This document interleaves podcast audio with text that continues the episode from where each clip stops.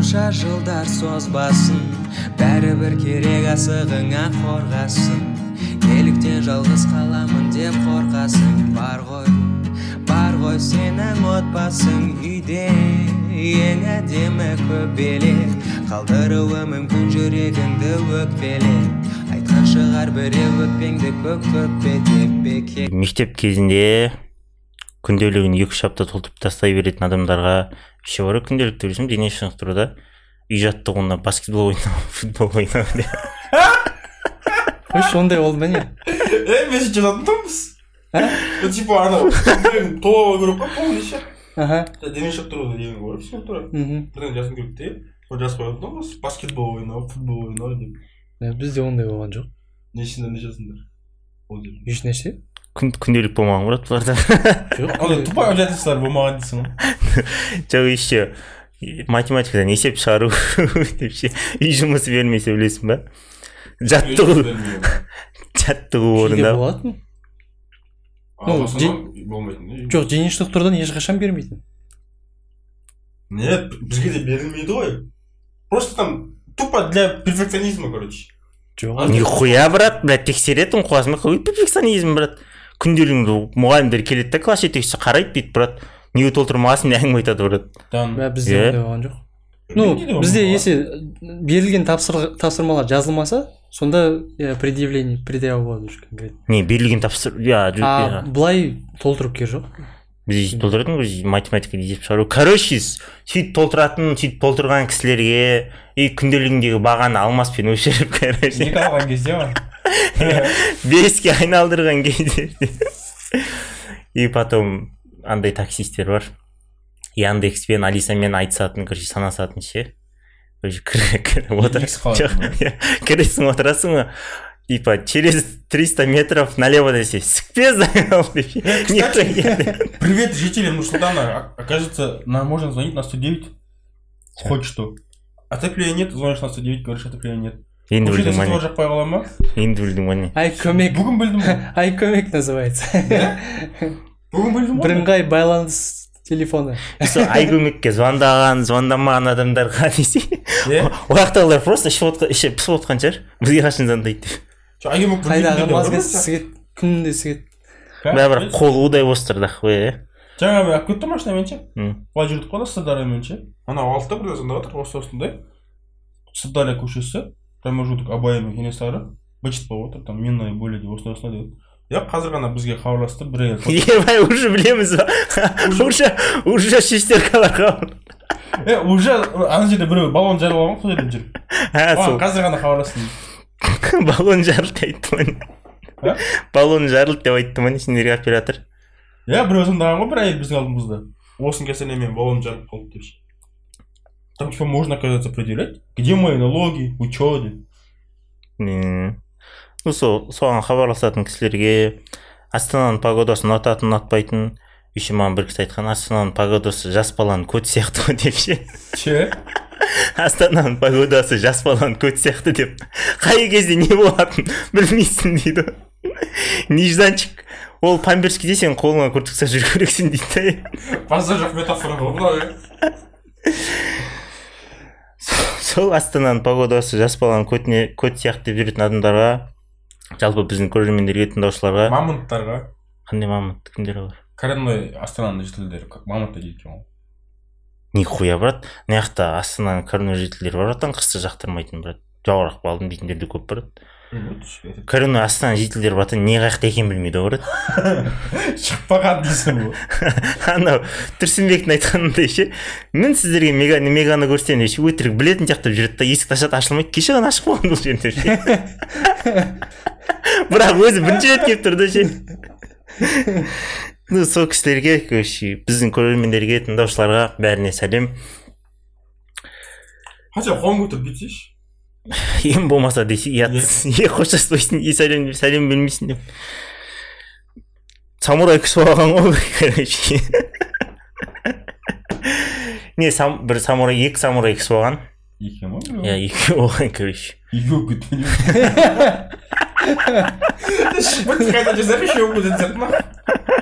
екі самурай кісі болған андай болған ғой ит олар ұста ұста болған ғой. Ұста ұста ұста қылыш жасайтын ше. Қылыш жасайтын. Соңғы тұяқ оларда короче соңғы самурайдың тұяқтары ғой. Екеуі де мықты қылыш жасайды екен да бірақ екеуінің қылыш жасаудың екі түрлі әдісі бар екен.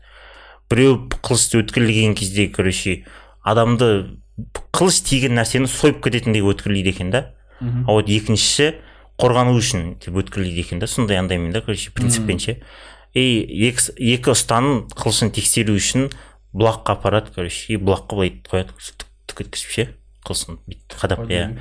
и күз кезі ғой бұлаққа түскен андайлар жапырақтар.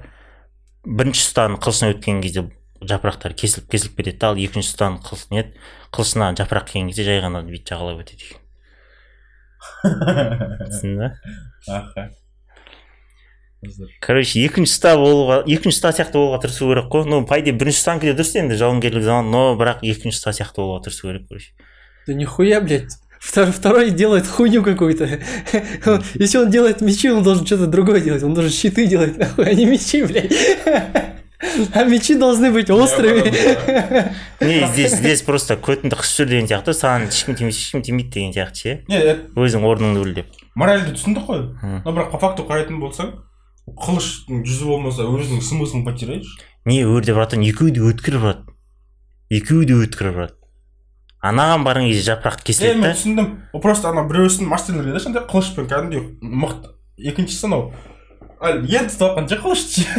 Бір жерін кесіп алатындары бар оны опасность барлар ше? Е сен байқайсың байқашы бір кесіп алмашы бір жерін деп. Өтпейтін қылышты береді да бірақ екінші ұстаның қылышы. Адамды кесіп емес ұрып өлтіресің ба? Саған анаған әлі ерте сен осымен біраз жүріп үйрен деп ше қылышты алып жүріп үйрен алдымен. Сосын барып көреміз деп. не бірақ қылыш дегенде білесің ба самурайларда братан. Мен түсінбейтін оказывается истинный самурай бар емес па қылышын сүртіп салады екен ғой андай ше. Иә. Қандай еді қабы?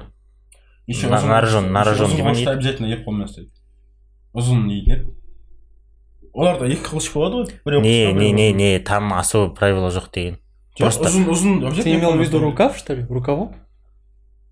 Не любой нәрсеге сүртеді ну негізі осыған ыңғайлы ғой. Негізі егер қылышты салатын жеріне ше қанын сүртіп или бір нәрсесін сүртіп салмаса ол не самурай өйткені самурайда бірінші орында қылыш тұрады дейді короче өзі кір болса да қылыш таза болу керек дейді. Енді өмірі ғой. Не, не только өмір просто принциптерін түсінеді принциптер ше. Мысалы ұстан мысалы сен не өзі саған ең керек затың не мысалы маған ба? Иә. Ба? Жоқ. Қол емес ең керек затың не? Инструмент па? Иә ең керек. Прям ең керек. Индикатор шығар. Ең керек. Жоқ ең керек біреуін айт. Ең керек жоқ ай. Ең керек біреу бар отвертка вот отвертканы короче таза ұстап жүру керексің басы андай желініп кетпеу керек. Ну бар отверткалар бұрасаң отвертка бұрап алады шұруп бұра алмайды. Айналайын ондай отвертка ше тапқан жоқпын әлі ше қымбатын да алдым арзанын да алдым екі айдан кейін сала жүресің басқасын аласың сен түке түсінбесе братан. Просто қалтаңда нормальный отвертка жүру керек та. Мм иә. Вот сондай ойым айтып отыр. Сөздерімді тыңдашы сенің жалғыз анашы. Көріп сені толғайды. Иә короче семь вздохов дейтін бар самурайлардың принципі ше выбор таңдайтын ше. Жетінші демің шыққанға дейін жол таңдау керексің.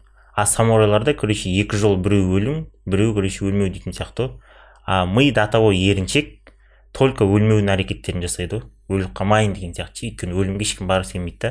И жетінші демің шыққанға дейін выбор жасау керексің. И типа қазіргі өмірде де соны қолдануға болады дейді. Егер бір ауыр бірдеңе келетін болса не только ауыр бір тяжелый выборлар болатын болса короче қиын жақ ше өлмейсің қазір. Қиын жақты қабылдайтын болсаң типа жетінші демің шыққанға дейін қабылдау керексің дейді да. Лайфхак бар. Қандай? Қандай? Кейін лақтыру қиын? Бірақ оның өзінің принципі бар да ше кейін лақтыру типа қай жағы түскенін қатты тілеп тұрсың сол жаққа бар деген сияқты ма? Иә. оны да білеміз. Лақтырған кезде уже белгілі болады сен не не қалап тұрғанын мынау адамдар айтады ғой жүрегің қалағанын жаса дейді да бірақ жүрегің не қалап тұрғанын білмейсің ғой ше? Вот сол кезде ол көмектеседі да ше. Лақтырасың ал ұшып бара жатқан кезде уже сен жүрегің не қалайтынын түсінесің бірден ше. И все бұл жерде братан сен жүрегің емес братан. Саған керек нәрсе болады и керек емес нәрсе болады. Ал сен жүрегің миың братан. Мысалы сен азанмен тұру керексің брат ше? Бірақ тұрмақ қойсаң да болады бірақ на принцип тұру керексің да. Сенің жүрегің көтің бәрі бля баха ұйықтайды дейді ғой. А вот жеті рет дем деген братан тұрып кету керексің деген выборға бару керексің бүгін тұру керекпін деген сияқты. Бірақ тұрмасаң ештеңең кетпейді бірақ тұру керексің да. А сен братан тиын лақтырасың ғой. Я ұйықтағым келіп жатыр десең ұйықтай бересің ғой сен сондай оймен айтып жатрсың братан. Ол типа неважно андай нәрселер а вот ана жерде братан на принцип кету керексің сен уже тұру керексің сияқты сондай оймен айтып жатыр и то да андай бар еще ғой қиын жағын таңдау керек қой по идее а? Еще қиын жағын таңдау керек иә қиын жақ қиын жақ жағы всегда лучше жақ по идее не всегда но көбінесе жоқ қиын жақтың жеміс жағы көбірек Иә, иә. көбірек не еще не всегда. не всегда. Есть люди, которые, типа, ну, есть простой пример, типа, ухо надо почесать. Ты вот так чешешь, тебе удобно вот так. Некоторые, блядь, вот так вот делают. Нас ну, учитель математики так объяснял, короче, когда кто-то решал задачу, типа, не обычным способом, а каким-то своим длинным путем решил эту задачу. Говорит, ты вот так, короче, решил. Когда можно было вот так, типа, решить.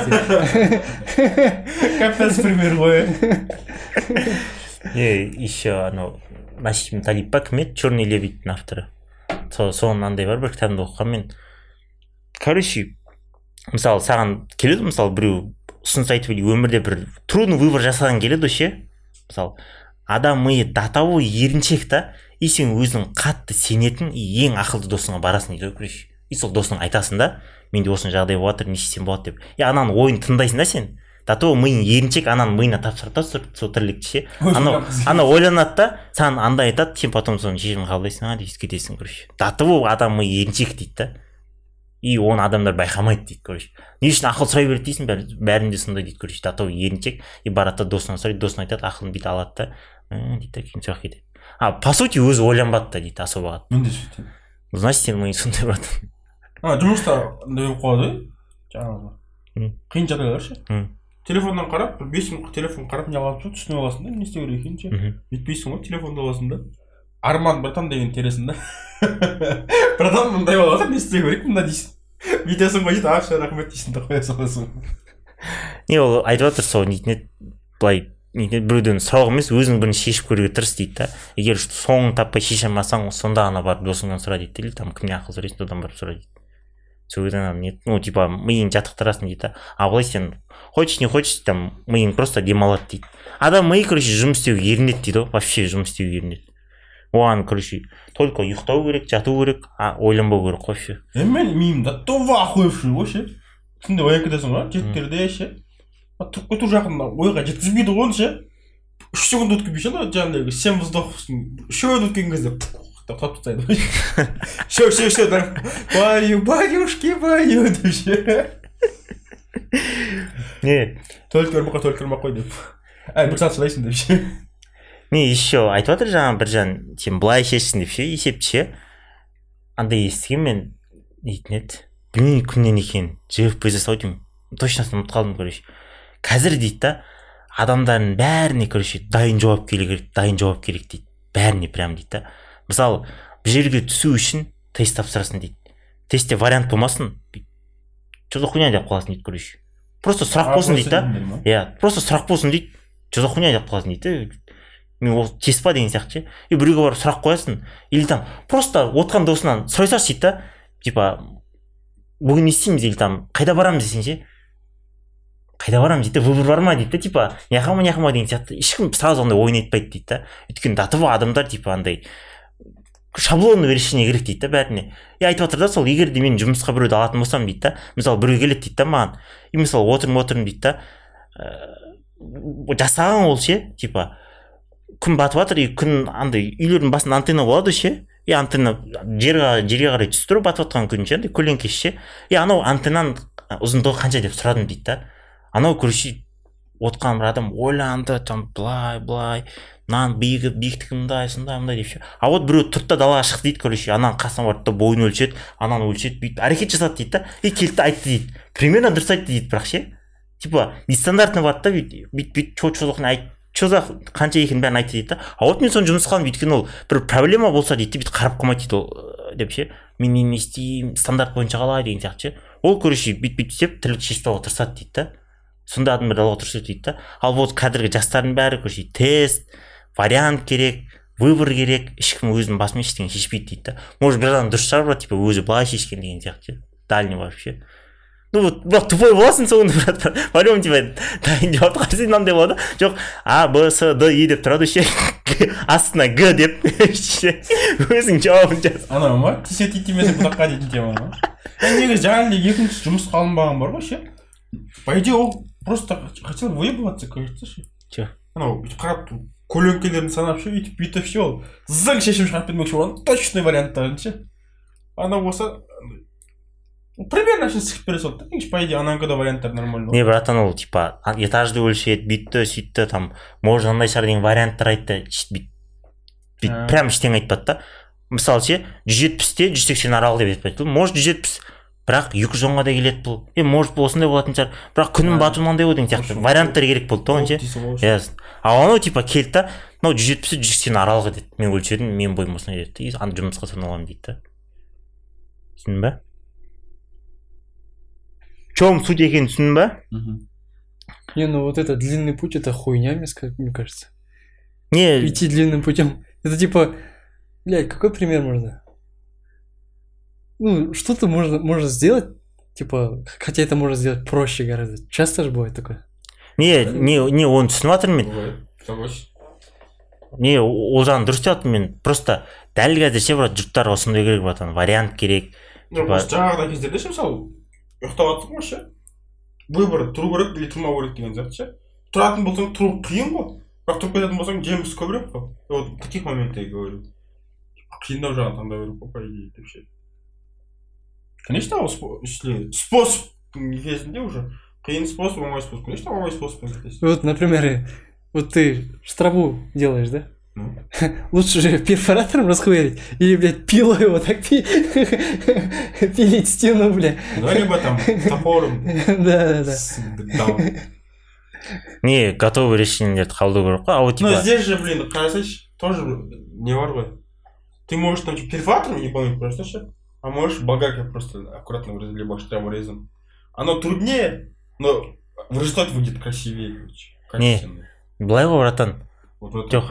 разница. мысалы перфоратор или балта дейсің ғой сен перфораторың бұзылып қалады и сен болды бұзылып қалды деп отырасың. Ал біреу типа әрекетін табады да қалай бұзатынын сол мен сонда айтып жатырмын братан. Типа құротпайды да. Анаған только вариант перфоратор ғана керек и все болды перфораторсыз болмайды дейді да. Айттым мен де. иә. Анау типа шұқылайды кеседі бірдеңе қылады бірақ тоңды шығарады да бірдеңе қылып ше. Вот типа сондай болу керек деген сияқты әңгіме айтып жатыр да Сонда сондай нихуя себе миым жаңағынан не дейтін температура Просто решениесін өзім таппауым мүмкін, сұрауым мүмкін, бірақ тауып аламын. миың миың миың бақа дей ма короче бірдеңе шықса Арман қазанда, арман қазанда деші. решениесі арман қазанда ма Арман, арман телефон алматса, а- асекең кезінде, асекең кезінде деші. Асекең телефон алмайтын болса таблет табасың по-любому. Бақа- телефоннан өзің бүйтіп іздену дейтін ең соңғы вариант ол ше түк болмай қалды. И то бір жиырма минуттық видео шығады соңында екі ақ минутында жауап айтыла ма? Иә. сөздерімді тыңдашы сенің жалғыз анашың көріп сені толғайды. Психологиялық зорлау дейтін білесің ба? Психологическое насилие дейтін да? Естіген кезімде ұнайды анау ғой по идее отырсаң опақ тұрсаң сопақ қалады дейтін ше? Ну типа сондай сияқты бірақ оның түрлері бар. Маған түсіндіріп жіберіңдерші енді. жоқ. Психологическое насилие. Жоқ соның бірі біреуі мен білетін те который кітап кітапта жоқ шығар или басқа білмеймін. мен білетін біреуі андай да. Жаңағы отырсаң неғып отырсың жатсаң неғып жатсың жүрсең неғып жүрсің тұрсаң неғып тұрсың деп ше. Миыңды сығып жібереді ше психологически ше. Не кетесің да уже сен қалықтап тұрайын ба деп. Жоқ Не істесең де жарамайсың ба? бір, оны білесің просто саған тиімінеді газлайтинг газлайтинг дейтіндер бар газлайтинг дейтіндер газлайтинг не екенін білесің ба Ә, жоқ сен білесің ба Ну, примерно, да. жоқ айта аласың ба неге айта алмайсың ба Айта алмаймын. примерно Нет, я знаю, что это. жоқ сенімен мысалы екеуміз әңгіме айтып отырмық қой ше газлайтинг деген мысалы сенің айтып жатқан ойларыңды сөздеріңді мен типа сен дұрыс айтып жатрсың ба? айтып жатқан жоқсың ба деген саған сомнение беремін ғой. Сен айтып жатқан сөздерің адекватно типа сен дұрыс әңгіме айтып жатрсың ба деген сияқты ше. Былай пример кетейін ба? Сен бәрін өтірік айтып жатрсың баха өтірік сен айтып жатқан бәрі вот. Екінші пример братан. Бұндай ешқашан болған емес брат. Типа сен болған нәрсені айтып жатрсың ғой. Бұндай ешқашан болған емес брат деп айтамын саған мен саған. Әлі жетпеді ма? Жетіп тұр маған түсіп тұрмын. Бля братан сен просто драматизируешь дейді ғой вот сондай сияқты брат вот осыны газлайтинг дейді. Типа айтып жатқан нәрсесін типа андай қылады да типа адекватностьқа типа сомнение ұстап тастады короче өз өзіне саған ше мысалы. Сен келесің асхат менде осындай осындай болып қалды десең ше бақа ондай болмады ешқашан деп айтайын саған. Ашта андай болады ғой беске бесті қосу қанша дейді ғой ше кішкентай кезде ше он дейсің ғой ше бірден ше точно ма дейді ғой иә иә уже блядь жан жағыңа қарап бес бес бес Е, он ғой дейсің ғой е ойлансайшы о- о- точно он ба дейді ғой шешесің сөйтіп қайтадан ойлайсың бір екі үш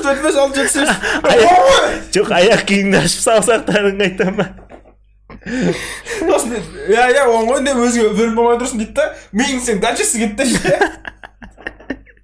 не осы сондай екен газлайтинг бірақ бірақ жаңағы бірінші бірінші не бар ғой жаңағы подпункт бар ғой ше? Сен айтқан сөздеріңе күмән келтіреді деген ол негізі бізде тарих пәнінен не болған? Мұғалім болған универде ше? Анарбаев қайрат деген. Мхм. тарих ғылымдарының докторы дейді, танысып кеткенсің ба и сол кісі айтады тұғын мен сендерге не айтып жатқанымда сендер маған всегда көңілмен қараңдар дейді да мен не айтамын? Сенбеңдер дейді мхм. Мен сендерге лекция оқыдым ба? Жазып алыңдар каждый важный моменттерін хотя бы дейді да үйлеріңе барыңдар кітапханаға барыңдар тексеріңдер менің айтқанымды.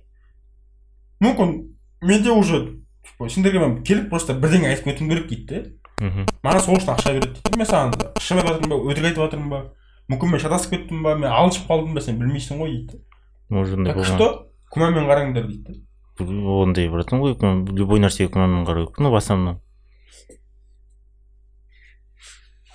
екіншісін айтайын ба екінші қандай М, екінші неглект дейтін бар екен Ше? Нег- неглект Отрицание? Просто нет нет дегендерін типа синоним қылып қандай қылып жатрсың ба сен айтып жатрсың ба мен лекті іздеп жатсам ба вообще нет деп қойып кете салдым ба лект типа егер де адам сен мысалы сен мысалы қалай айтсам болады. Бір адам бір адамға короче көмегі қажет болып тұр. Ол шешілмейтін болып тұр короче. И ана адам оның көмегін короче нихуя саған менің көмегім керек емес деп айтатын кездер. Ана адамға короче көмек керек. И анау көмекке көмек сұрап жатқан адам көмек беретін адам короче нихуя саған ондай көмек керек емес деп. Я в тебя беру я в тебя верю ты справишься сам деп. Я тебе не нужен здесь вообще.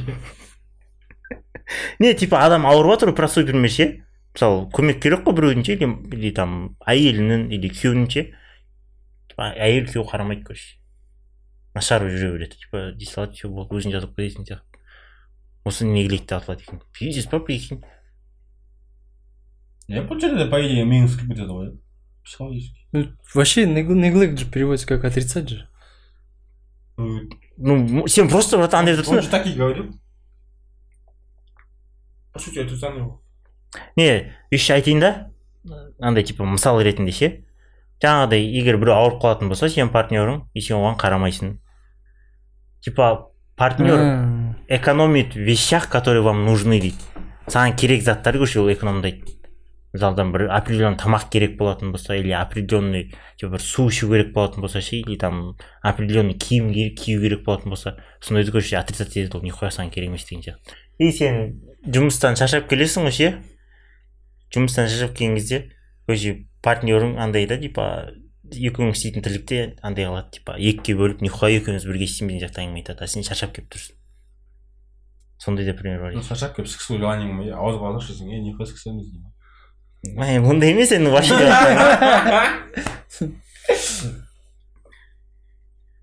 еще тағы бір пример бар. Короче сен настроениең болмай қалды или там бірдеңе настроениең бұзылып кетті ше и сен айтқан обещаниені орындамай қоясың. Ше? Біреуге обещание бересің ғой? Ертең осындай уақытта типа саған осындай жіберемін дейсің ғой? Или осындай уақытта сенімен кездесемін дейсің сен сол күн азында короче қызың тастап кетті или там бірдеңе болып қалды или там банкте ақшаңды ұрлап кетті біреулер или біреу сені ұрлап кетті сотың жоғалып қалды настроениең болмады короче бля істемеймін дейсің. А вот неглетке жазады екен короче. Айттым ғой уәдеңді тұру керексің или там түсіндіру керек ана адамға ше типа нихуя болды бармаймын деп айта салмау керек та. Или бәрін түсіндіріп осыны просто тупо телефон жасап жатқан ба? Сондай болады ғой күтіп отыр сосын естіп отырмын жаңағы тупо. И еще қосады да? Бүйтіп қалды бүйтіп қалды дей салады ше түк болмағандай не еще андай бар типа общий план құрасыңдар ғой достарыңмен ше и саған айтпай короче планды өзгерте салады. Саған без предупреждения ол да жазады екен не иә сөздерімді тыңдашы сенің жалғыз анашы көріп сені толғайды. Вис мистер вис холдинг деп аталады. Вис холдинг деп аталады аты жаңағы газлайтингке ұқсаған бірақ кішкене айырмашылығы бар.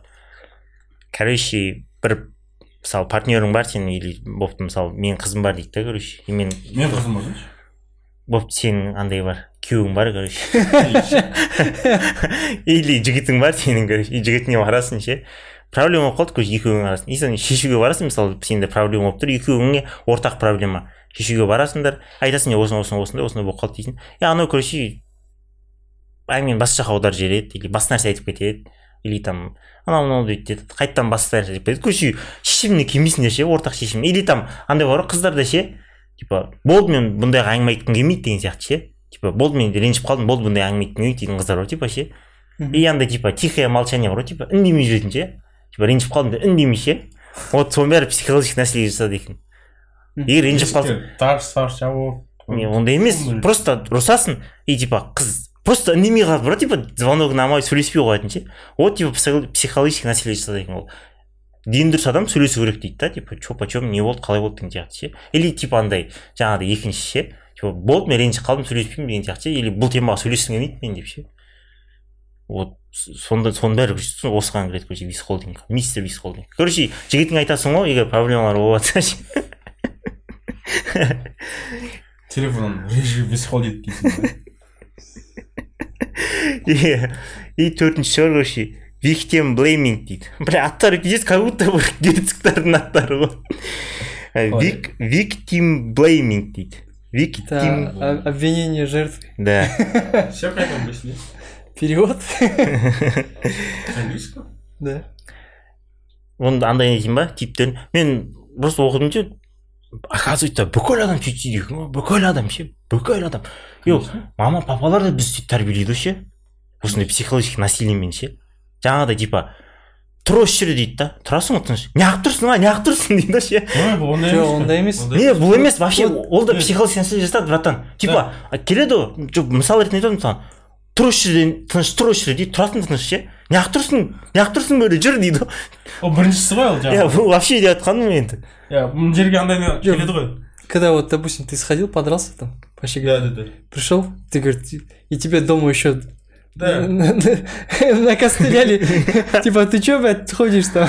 е болмаса андай типа второй раунд па е болмаса андай ғой ауырып қаласың ғой ше а басыңа кимейсің бас киімді салқын су ішесің басыңды жуып алып жүресің сол вот сол ғой по идее обвинение жертвы Ну, это не не- совсем. өзің кінәлісің Не знаю. ну кішкене келетін сияқты бірақ мен мысалы мен конкретно келіп тұр бұл жерде Ну, здесь же ты виноват, и тебе конкретно за, за, за что-то предъявляют. Если ты там шапку не носил, Ну, что это же можно еще и А если ты, блядь, вот ты не виноват, короче. Ты, ты жертва, и тебя еще обвиняют в этом. Вот, та- вот это victim blaming, короче.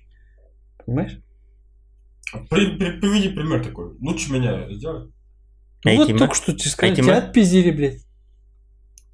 И тебе, ты приходишь домой, короче, и тебя еще обвиняют в том, что тебя отпиздили. Хотя ты не виноват, короче. а если отпиздили то да? Да Да, да, не то что подраться а отпиздили да, да. да. Еще бар еді мысалы егер қыз бен жігіт жатып қоятын болса енді үйіне барғаннан кейін не күттің сен үйіне баратын болған не күттің? Қыз жертва болып тұр ғой деген сияқты. Ғой и тебе Е, бұл бұл жоқ еще жоқ Нихуя келмейді. здесь не бұл жертва. келмейді. Не. Она же блядь Она же, да, жоқ она же сама еще- решает. жоқ, Если ее еще- силой не завели, конечно. еще ішпеу керек еді меселер ойлап бүйтті дейтін ішпеу керек еді деген сияқты өйткені іш- ішіп болғаннан кейін соның буымен қырық нәрсе қырық нәрсе бүлдіріп тастайсың ғой ше не бұл жерде братан андай емес қайтсам болады. Адам отызда түсініп тұр ғой қайтсам болады. Проблема өзінен екенін бәрі түсініп тұр ше. И сен наоборот оның проблемасы тағы проблема айтып жатрсың да. Мысалы баха ішіп бірдеңені бүлдірді ғой или мен бірдеңені ішіп бүлдірдім короче ше. Мен түсініп тұрмын ішіп бірдеңені бүлдіргенін и сен келесің да ішпеу керек еді дейсің. Бірақ оны түсініп тұрмын ішпеу керек екен деген сияқты ше. Наоборот типа андай түсін сен одан сайын андай қылып жатрсың адам зорлап жатрсың да. Көмек адам одан бетер миы сығып па иә бірақ осындай проблема болып қалды менде машинаны соғып алдым ішпеген кезде. Ішпеу керек еді ішпеу керек еді дейсің да. Да нихуя түсінбейсің сен. Вот именно, что такие люди не понимают. Им хоть сто раз говори, блядь, они не понимают. Может, Они бюджет- бюджет одну и болған ту же шығар. ошибку так же может бірінші рет болған совершают. шығар не асхат бұл жаңағы не еді бин victim building асхат именно осы случайда ше Иә, вик- адам victim өзі blaming. кінәлі болмау керек қой мхм адам өзі кінәлі болмау керек қой мхм ол просто жертва болу керек чисто жертва ше мхм еще соған кінәлау керек мысалы Вот тогда вот, вот victim Иә, blaming. мысалы сен жолда кетіп бара жатсың сені машинаға алып кетсе ше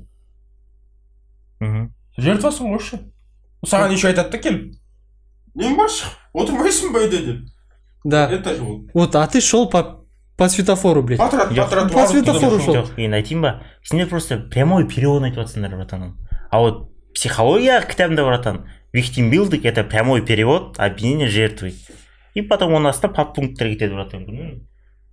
Біреудің біреудің братан ана жеріне кіргің келмейді қалай айтуға болады типа соболезновать еткің келмейді бір проблема болса енді сенде проблема болып тұр ғой Че, братан кажется, біз просто индивидпіз ғой М. мы просто с этим автором не согласны мы озвучиваем свое мнение Иә. не енді о- оны әнді айтып отыр типа ащағанда братан делать сами сам индивидпіз ғой біз. Не, я считаю, надо г- предъявлять людям, когда они сами виноваты.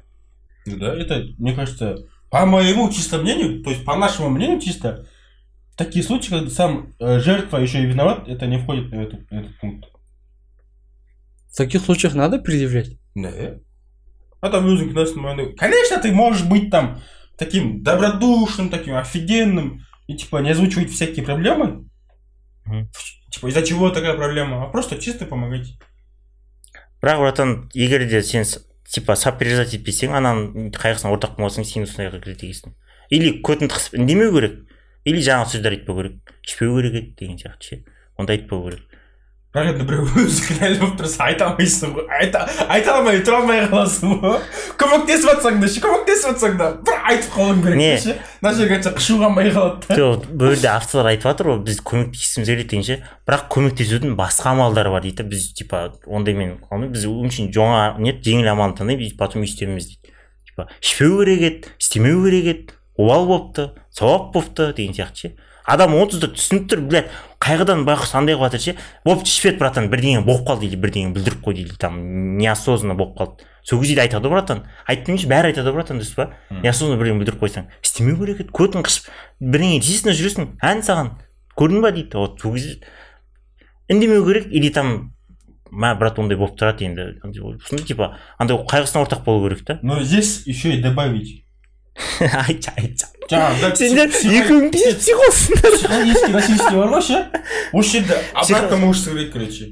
Короче есть жертва который виноватый же Э. который не не осознает свою ошибку уже есть. Сен анаған түсіндіріп жатрсың да ей долбоеб блядь сен мына жерде кінәлісің ғой десең ей нихуя бля мен кінәлі емеспін ғой Мхм. сөйтіп сенің қаныңды ішетіндер бар ғой білесің ба миың жаңағы психологически зорлап жіберетіндер ше не болады түсінбей ше түсініп тұрған нәрсені кәдімгі соңында бүйтіп брат кетесің брат ол Это жаңағы үшінші ғой. Газлайтинг, мне кажется, не үшінші теманы ауыстырып жіберетінде типа. Үшінші ғой жоқ ол если сама не сен. Осознанно теманы ауыстырып мақұл ғой тупой бар жоқ жоқ жаңағы өзің айттың ғой типа ондай болмады деген. А иә иә иә газлайтинг келеді газлайтинг иә вот газлайтинг отрицание ма жаңағы иә не типа сомнение ұстайды сенің айтқан сөздерің короче ондай болмаған брат деген сияқты ше. Типа ты драматизируешь деп ше. Е мен кінәлі емеспін нахуй деп тұрып алады бар ғой иә вот. Мысалы жаңағы ішіп алса ше Е мен ішіп алып дохуя айдап жүргенмін бұндай авария болды Ішкеннен а емес, так жоқ а так әшейін жүз грамм деп ше қанды қыздыру Иә. үшін деп ше просто қан тұрып қалмасын оправдание іздейді де жүретін кісілер дейсің ғой и бесінші бар дабл байнд дейтін дейді дабл деген двойной емес ема переводчик дейсің ғой е английский уровень двойная связь уровень advanced па баха не пока что beginner короче двойное нет э, двойное послание двойная связь дабл байт дейді дабл байнд дейді Мгм. и что там говорится автор говорит короче андай ғой бірдеңені қалайды бірдеңені қаламайды бірдеңені істе дейді да и істемей қалсаң е жоқ бірдеңені істеме дейді да істемей қойсаң ренжіп қалады мысалы істеме оны дейді да істемей қойсаң ренжіп қалады типа сондай сияқты хуйнялар Э, мне, мне кажется, пример. не қара мысалы мен бір мен айтайын. Әйел деген қыз деген әдемі киім жүру керек өзіне қарап жүру керек дейді. И типа айлығына бір әдемі киімдер алып бір боянып бір андайлар алса неғып алдың оның бәрін осындай ақшаға? деп ше. Онда типа көрдің ба Кім үшін бәрі Иә, иә, иә. Үйде отырмын ғой деп. иә вот. Ал басында ол типа айтқанда әйелің өзіне қарап жүру керек деген сияқты ше. А вот дайте екінші пример қандай еще андай бар ғой. Там тамақ заказ беретін операторлар болады ғой ше. Заказ қабылдайтындар ше. Мм. соларға звондайсың да типа я плов хочу дейсің да? Екі минуттан кейін ше э я что то плов не хочу е давай я нормально ну хорошо дейді да үшіншісінде қайтадан «Э, давай все таки плов деп ше ананы миын зорлап жібересің ғой все қайшын кәдімгідей не қара екінші пример кетті бақа айтады біреулер маған типа бастысы отбасы деп ше типа бір отбасы болу керекпіз типа бір бірімізге көмектесу керекпіз бір бірімізде не болып жатқанын білу керекпіз деген сияқты ше. бір бірімізге жан сырымызды айту керекпіз деген сияқты и потом бір екі жылдан кейін типа типа свобода керек әркімге деген сияқты ше. Әркім өзінің границасы бар свободасы бар деген сияқты айта бастайды білесің ба?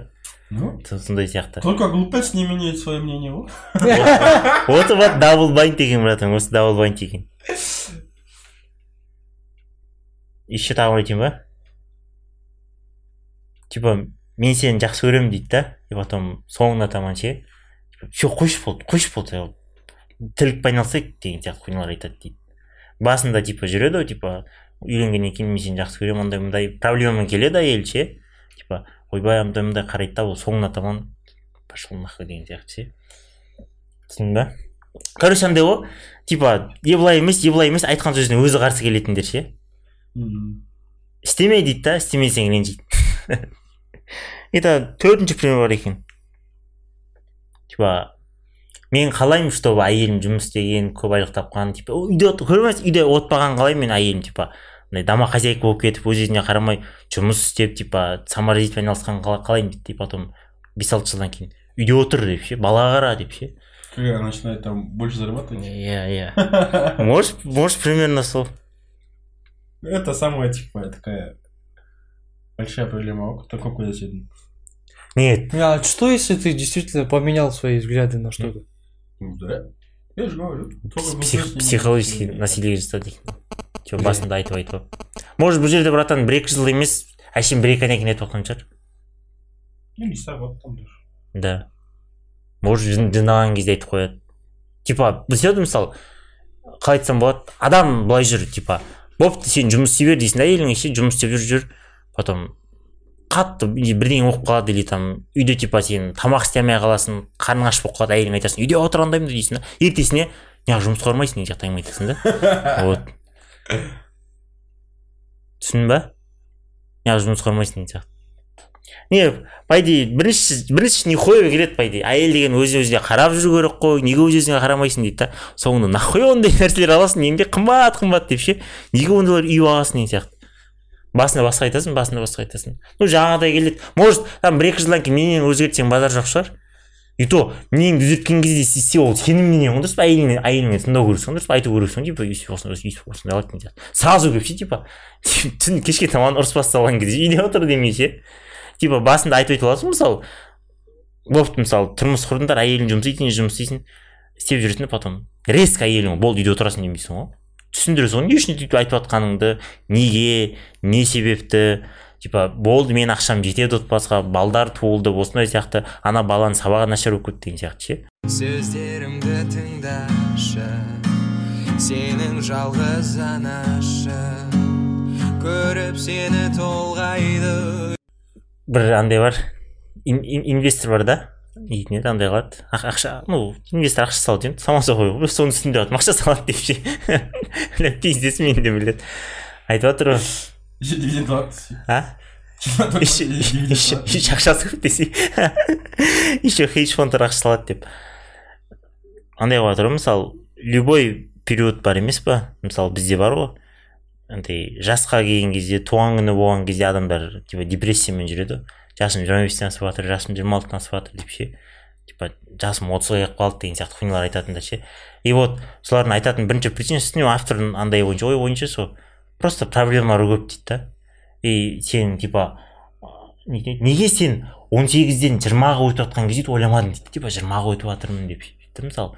Бля жасым жиырма өтті өйткені сен үлкен рубежден өтіп жатрсың ғой дейді да ше. Мысалы он дегеннен жиырмаға ше. Бүйтіп ешкім ойламайды. Ғой юху жиырма дейді дұрыс па? И неге өйтіп ойламайсың дейді өйткені дейді. Сенде проблема жоқ дейді да. Вообще сенде проблема жоқ дейді. И сен 18-ден жиырма өткен кезде сенде проблема емес дейді. Сенде типа қыдыру студенческая жизнь дейді кинотеатр қыздармен жүру. Онша сондай проблемалар дейді да короче на кайф дейді да а вот сен оқу бітіргеннен кейін жиырма төрт жиырма бес жасыңа оқуды бітіресің и отызға қырыққа жақында отыз отыз отыз бес дейді да отыз отыз беске жақындап жатқан кезде проблемалар пайда болады дейді. Типа там ақша табу керек жұмыстағы проблемалар типа еще там дополнительный проблемалар ше типа отбасың болса үйленіп отырсаң отбасың проблемалар и сол проблемалар жиналады деп потом сенде депрессия пайда болады дейді. Бля жасым отызға келіп жатыр. Ондай депрессиялар параллельно өйткені отыз жасқа келген біреулер осындай жетістікке жетіп жатыр неге мен сондай жетістікке жете алмаймын бля уақыт азайып жатыр деген сияқты ше. Егер де сен проблемаларды шешіп тастасаң сенде депрессия никак болмайды дейді. Менде ондай депрессия болды дейді да. Ондай депрессия любой адамда болады дейді егер сен гений болмасаң дейді. Егер сен гений болсаң сен жиырма бес жастағы любой проблема сен сол шешіп тастайсың дейді. А вот бүкіл адам гений емес сондықтан бүкілінде проблема болады дейді ондай депрессиядан кейін короче отыз отыз бес қырықтан асқанда өзімен өзі кетеді дейді короче. И потом өмірді сезіне бастайсың дейді да. На кайф өмір сүресің дейді қырық жасқа келген кезде ше. Ну короче жұмысың бар бәрі нормально болады да короче. Прям өмірді сезесің дейді да. Типа тамақ жеген кезде тамақтың дәмі тәтті болып көрініп типа ну ондайды өздерің сезесіңдер дейді короче жақсы еңбектенетін болсаңдар дейді да. И асығудың қажеті жоқ дейді типа бля жасым отызға келіп жатыр андай келіп жатыр. Ондай период бәрінде болады дейді. Ал проблема не дейді? Проблема проблемаларда дейді короче. Егер проблеманы шешетін болсаң сенде ондай депрессия болмайды дейді. Егер сенде прям сондай депрессия болады значит сенде проблема дохуя дейді. И сен просто проблемаларды откладываешь дейді шешпейсің дейді. А нужно просто решать и сенде ондай депрессия болмайды дейді. И ол андай қылады ғой айтады ғой ә, типа андай деп. Мысалы баланс ұстап жүру невозможно дейді да. Баланс ұстап жүру типа бізде айтады ғой. Мысалы біздегі примерге дәл келеді идеально келеді ше брат ше? Ол айтады егер де мысалы сен 24 жас мысалы 24 болдың дейді да жиырма төртке толдың оқуды бітірдің дейді да жиырма беске толып жатрсың жұмысқа тұрдың жұмыс істеп жатрсың дейді да.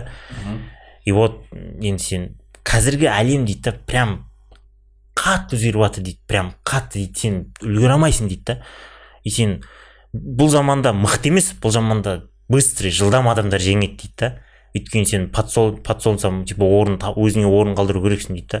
Сен қанша мықты болсаң да быстро болмасаң сен қалып кетесің дейді да. А вот типа біреулер ойлайды дейді типа жиырма бес жасымда үйленемін жиырма алты жасымда үйленемін типа отбасымен бірге типа карьерный рост болады типа карьера жағынан да бастық боламын. Миллионер боламын и типа отбасы жағынан да бақытты дейді. Ондай нихуя болмайды дейді. Нихуя болмайды дейді.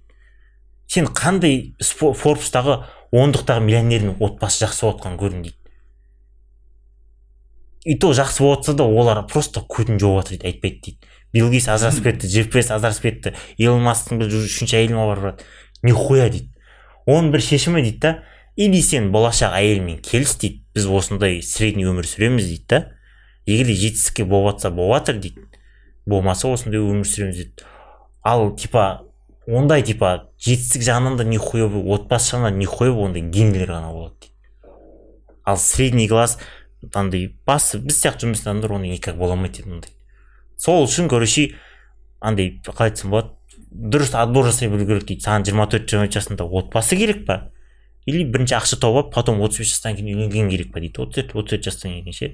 Или отбасын қойып саған бірінші орында отбасымен бала шағаң бақытты болған керек па дейді. Ал біз дұрыс андай андай қоя алмаймыз дейді выбор жасай алмаймыз дейді. И сонымен короче бәрі ауырады дейді. Ал типа біздекілер айтады ғой типа отбасымен бірге жетесің андай жетесің нихуя ондай болмайды дейді.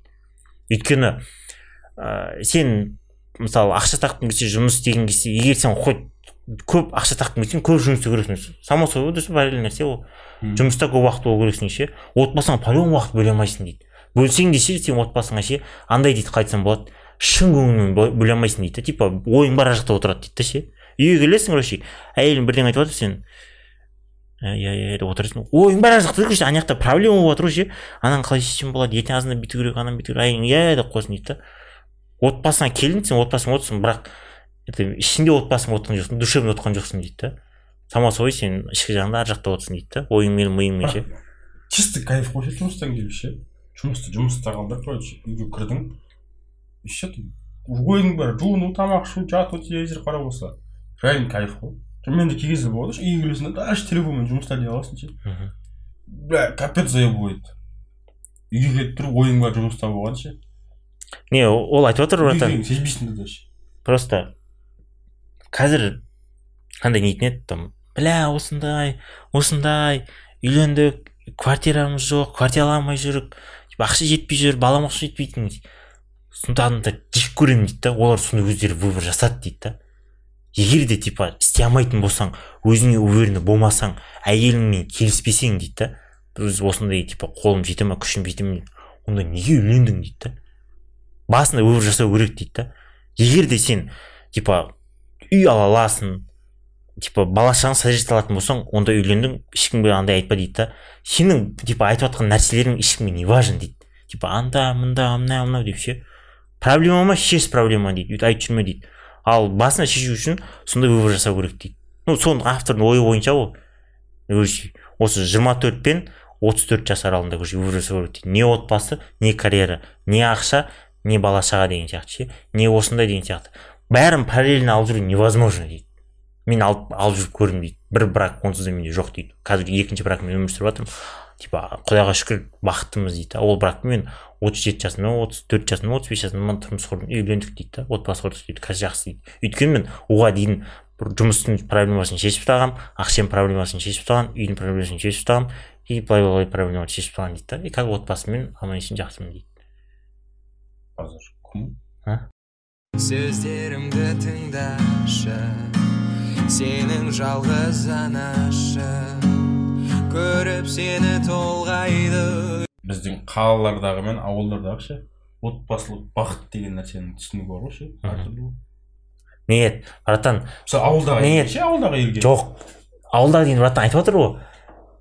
Мысалы сенің ойың мысалы ше егер отбасылық бақыт болатын болса ше ата анамен үйде қара шаңырақты қалу болса сенің болашақ әйеліңнің ойы күйеуімен бірге бақытты отбасы құру ақша не важно болса бақытты боласыңдар брат. Причина вот в чем братан. Квартира ақша жоқ ақша жоқ бала шамақша жоқ. Вот осы- осындай проблемалар болмас үшін дейді да ол. Басында выбор жаса дейді. Я жоқ деген сияқты. Егер де әйеліңмен келісіп бізге типа бірінші орында не тұр ше типа бірінші квартира алу керекпіз ғой квартирамыз жоқ.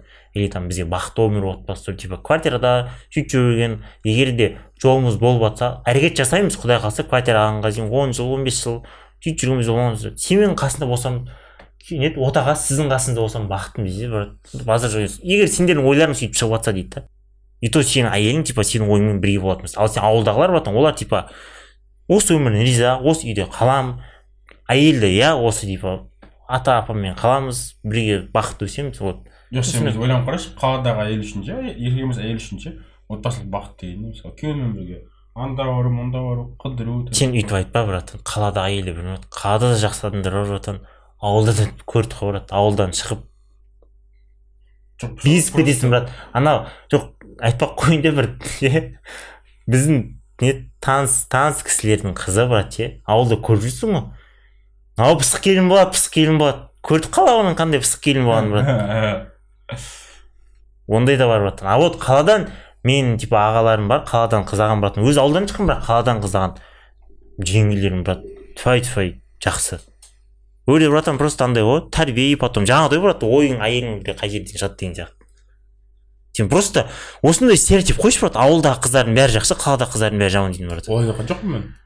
Сен не деп отырмын отбасылық бақытқа деген көзқарас екі түрлі по любому сен айтсай ауылдағы емес қыздар бар десе брат қыздар бар десе отбасылық Жоқ. потребность екі түрлі ғой екі жақта қазір интернет бар братан потребность ондай емес братан. Разница бар по любому бар деймін қалай қандай? Түсіндірші маған. Мысалы сен айтшы қаладағы әйел үшін ше мысалы? Отбасылық бақыт үшін не керек қаладағы әйелге? Білмеймін брат. Типа күйеуін тыңдау күйеуің бірге бақытты өмір сүру брат. Қазір тура не сенің ойыңдан айтамын братан. Бала шағаны асырау жақсы тәрбие беру күйеуінің ата анасына қарау. А вот. Ал жаңағы типа екеуі бірге қыдыру андай мындай анда санда болып тұрады ондай братан. Сен сонда ауылдағы братан қыздар ондай сұрамайды дейсің ба айтшы бір жағынан брат. Любой қыз братан ондай сұрайды братан. Внимание братан. Иә любой қызға внимание керек деп қоймайшы жоқ братан? жоқ любой қонаққа бір жерге барғысы Иә, брат. е вот олар максимум бірден тойға қонаққа бірге барады и все сен мысалы ауылдағы еркек келіп ше әйеліне ше? Үй түсейші қол ұстасып біраз қыдырып кетеді. Десе әйел қуасың ба нет брат. Біздің арыс ауыл кезде папа мен мама қыдырып қайтатын брат. Кеше көшеге жүріп қайтайық деп кеше тамақ ішіп алғаннан кейін. Білмеймін. Я же говорю братан просто сендер сердце брат. сен өзің көргенін айтып жатрсың ғой. Иә. Может быть. Не только братан ауыл қалада брат сен қатты бөлмесей мен просто өзім көрмей отырмын братан. Сен сол ауылдағы қыздар братан сөйтіп қатты ойлайсың брат ауылдағы қыздар көрсең ондай емес братан. Сен біз өскенге дейін емес братан. Сен ватсап нетіндей типа агентпен сөйлесетін осы қыздар айтатын ондай емес братан қазір. Бәрі инстаграм көріп алған ше? Ана не қызық? күтіп жүресің ғой дуаға қашан барамыз деп. Жоқ олар бәрін көріп алған оқуға түсейін атайын келеді осының бәрін көремін деп ше? Не үшін бәрі қалаға барғысы келеді дейсің брат соның бәрін ғой олар жетпей жатыр брат сөздерімді тыңдашы сенің жалғыз анашы. Көріп сені толғайды. Бір таныс кісіде болған маған айтқан короче ну больницада ғой. Типа измена жасамақшы болған әйеліне ше кішкене ішіп алып градусты айтып отыр маған ше. Типа ну андай ғой. Подряд әңгіме жатыр дейсің ғой ну братан енді кісі енді базар жоқ братан. Жағдай кішкене бар сеніп отыр типа бір менен қанша бір алты жас дей ма или он жас ұмытып қалдым. Короче одан кішкентай короче бір қыз маған қырындап жүр дейді да короче бір әйел қыз дедім әйел дедім короче. Ну по идее қыз деймін оның жасы бір отыз үштен басқан короче бір жиырма сегіз жиырма жеті жастағы қыз ғой типа. Анау да типа нормально енді андай маған. «Ба, соған андай қылсам ба деп жүрмін дейді да дейтін еді ну маған айтып отыр ойнап өткенше типа соған ойым кетіп жүрді деп сондай деп ше. Мхм. Потом ойладым дейді да бля онымен танысу керек свиданиеға шақыру керек еще оны қайтадан тану керек ақша құрту керек көңілін табу керек. Бұның бәрін лучше әйеліме құртпай ма деп кейін әйеліме құрттым дейді да короче әйелін свиданиеға шақырып ше типа киноға барып кешке қыдырып типа ресторанға барып сөйтіп жүрдім дейді да әйелім кәдімгідей типа андай болып кетті типа әдемі болып кетті дейді да көзімнің алдында дейді да көріп просто внимание дейді да әдемі болып кетеді кәдімгідей дейді да потом ойландым дейді да мәші мен еркекке кәдімгідей зависимый. Ну типа ше типа отражение деген сияқты шынымен екен ғой деп ше. Сондай сияқты братан. Егер әйеліңе жылы жылы сөз айтпасаң не только әйелің қызыңа ше типа әдемі болып кетсің өйстіп жүрген саған жарасады деген сияқты әдемі болып жүрген кезде ше. Типа шын екен ұнайды екен бұған деген сияқты сөйтіп жасайды ғой. Ол типа әбіріп жүргенін көріп жүріп жүресің жаңағыдай газлайтинг нәрсе жасасаң жүресіз ба әбіріп жүресіз ба әбіріп деп ше. Я где-то читал, что типа э, не помню, где я читал, ну какой-то автор пишет, типа, что к нему пришел э, мужик, говорит, и типа, говорит, вот я жену свою разлюбил, Мгм. типа, что делать, типа? И он говорит, типа, вот делай все, что ты делал, когда ты ее любил, говорит, типа, вот. И говорит, любовь чувства это э, это результат любви действия, то есть Мгм. то есть, если ты хочешь, чтобы эти чувства вернулись, типа, любви, вот делай то, что ты делал, когда ты ее любил, типа. Ну, вот, Мгм. свидание, все такое, типа, ухаживание. И все это, если будешь делать, то, типа, чувство вернется. Не знаю, Мгм. насколько это правда, нет? не мен дейсің походу шын сияқты ну бірақ внимание керек екені дұрыс қой брат біздің біздің папа да анда санда маманы бір жерге апарып ешкімге сөйтіп жүретін апарған кезде Ну, по-любому керек просто, просто я знаю вот такие случаи. У меня есть знакомые, типа, они, э, он прям пиздец разочаровался в жене. Мгм. Но как бы короче он продолжает все равно с ней находиться в семье и в том что там у них дочка намечается или что такое короче М. не ол И- сөйтіп сөйтіп көрмей ма типа андай қылып өйтіп и он, көрдіңіз он говорит я не могу говорит я её не- и вообще не могу ее выносить говорит не қалай қалай сонда үйленген отбасылар көңілі қалған да да разочаровался а типа брат нет нет ожидание реальность болған ғой примерно иә типа үйіне келгеннен кейін белдігін шешіп или там бірінші брачный носьтан кейін ше мейкапын бәрін бүйтіп салайын не кімсің сен деп ше нет нет не такое там, Я там прикол были ұстап какие-то конкретные Прикол- прикол поступки ұстап отырмын. иә иә и, типа с ее стороны И- ну ö- өмірі көрмеген потом көріп шок болып қалған да да ну любой адам братан андай ғой брат қалай айтсам болады И вот таких, вот когда ты человека презираешь, как ты будешь его?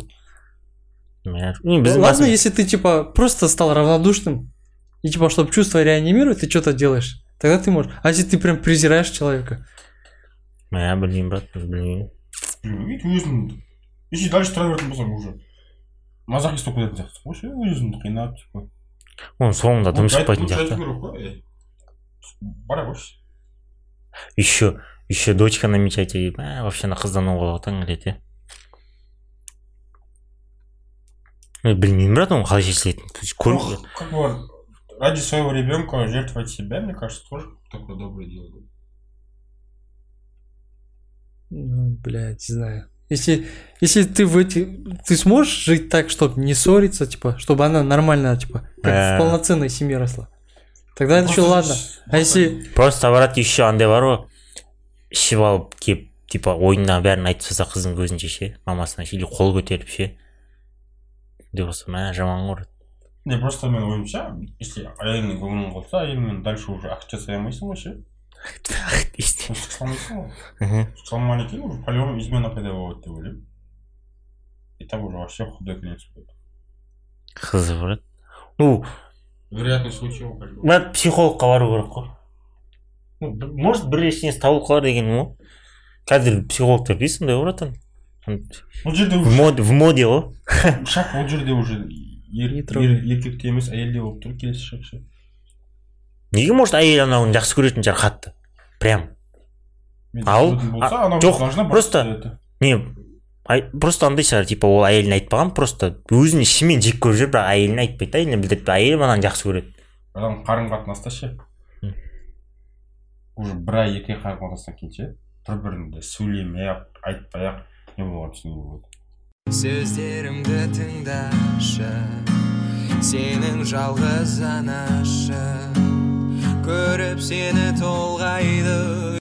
Иә газлайтинг дегенде бүгін бір досым айтып жатыр да андай бір центрда істейді короче андай площадканы алады ғой бір әр андай істеуге ше там конц- концерт емес типа жиналыс бірдеңе бірдеңе ше и йо- йога істейтін болды дейді да бір кісілер ше. Типа ну бір жақтан келіпті атақты типа йога істейтін біреу ше. Типа сол андай береді екен сабақ ше бір екі үш сағатқа ше.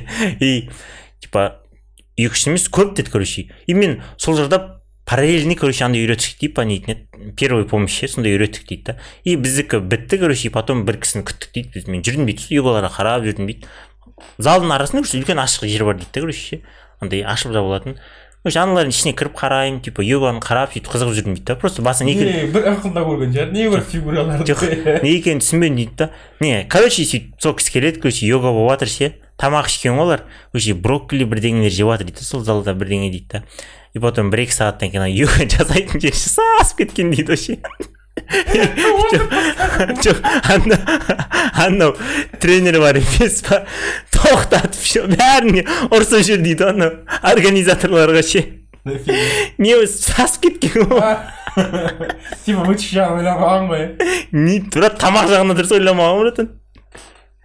Ана жыны келіп жүр дейді ше и то йога демекші. Энт энт кезінде есіңде ма айтатын ғой ше үлкендер ше бұрын энт тапсырғанда ше е қайратылған тұқым жеп алып қайратылған тұқым отырасың сен отырғаннан кейін қасыңа адам жоламайды деп жетек сөйлетіңдер нифига себе лайфхак дегенсің ғой нахуй горох горох емес. Горох я еще еще йога демекші бір жерден оқығанмын или біз стендаптан айтқан шығар. Типа подушка для йоги дейді да типа крем для, для йоги дейді да типа типа жасайтын бірдеңе для йоги. Блять че за хуйня сендер йогамен айналысып жатсыңдар ма или бір екі сағат ұйықтап жатсыңдар ма дейді? Да өңшейін аттары ше подушка для йоги бірдеңе для для йоги деп ше бәрі ұйықтайтын заттар дейді. Да бір екі сағат ұйықтап жатсыңдар ма деп. Еще айтады ну кеш жұмысқа кешігіп келген адам жының келеді деп ше? Кешігіп келген емес просто сенен артық ұйықтағанына деп ше? Е бопты егер де- ну по идее кішкене андай айтқан шығармыз осы подкастта более менее там нетін еді пайдалы. Е бірақ айтайын ше көрген адам бәрің бәрің психологически адам зорлап жүрсіңдер мен де мынау да бәріміз зорлап жүрік мен оқып өзім бақы болдым. иә зорлап жүрік розыск розыскте жүрдік деп. Моральные уроды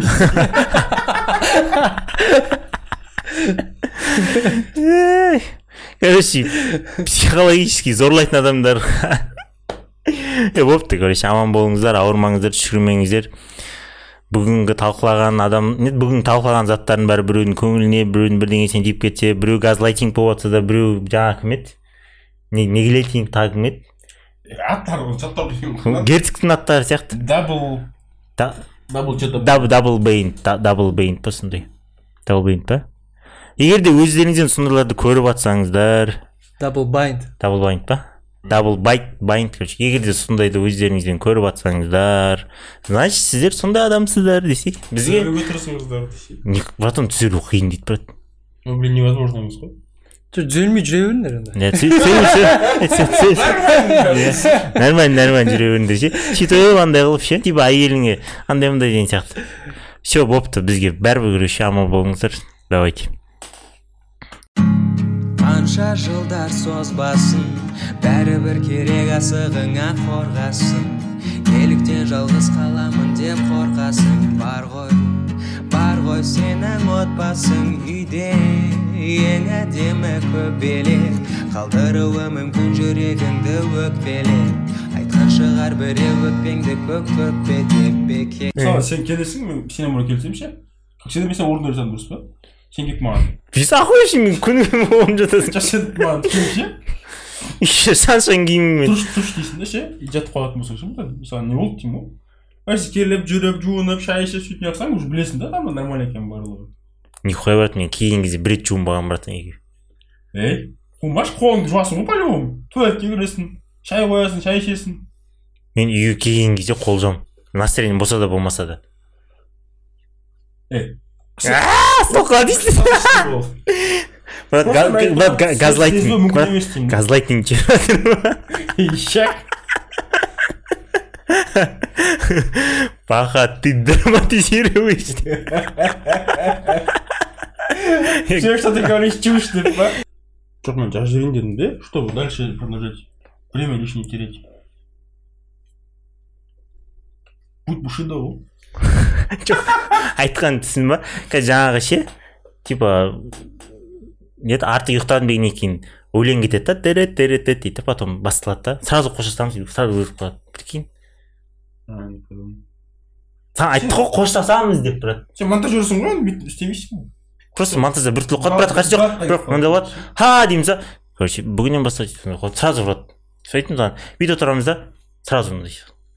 Болды солай болды. Аман болыңыздар. Тура сондай болып а нарутоды білесің ба нарутода ше? Ше? Сікпешті өтірік әңгімен Бар- е сен сен сен проблеманы проблеманы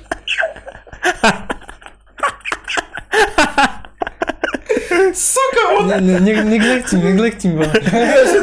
оқығандар айтамын да өмірімді қиындатып жатыр деп ше жоқ айтып жатырмын мен де сені газлайтинг қылып жатырмын деп.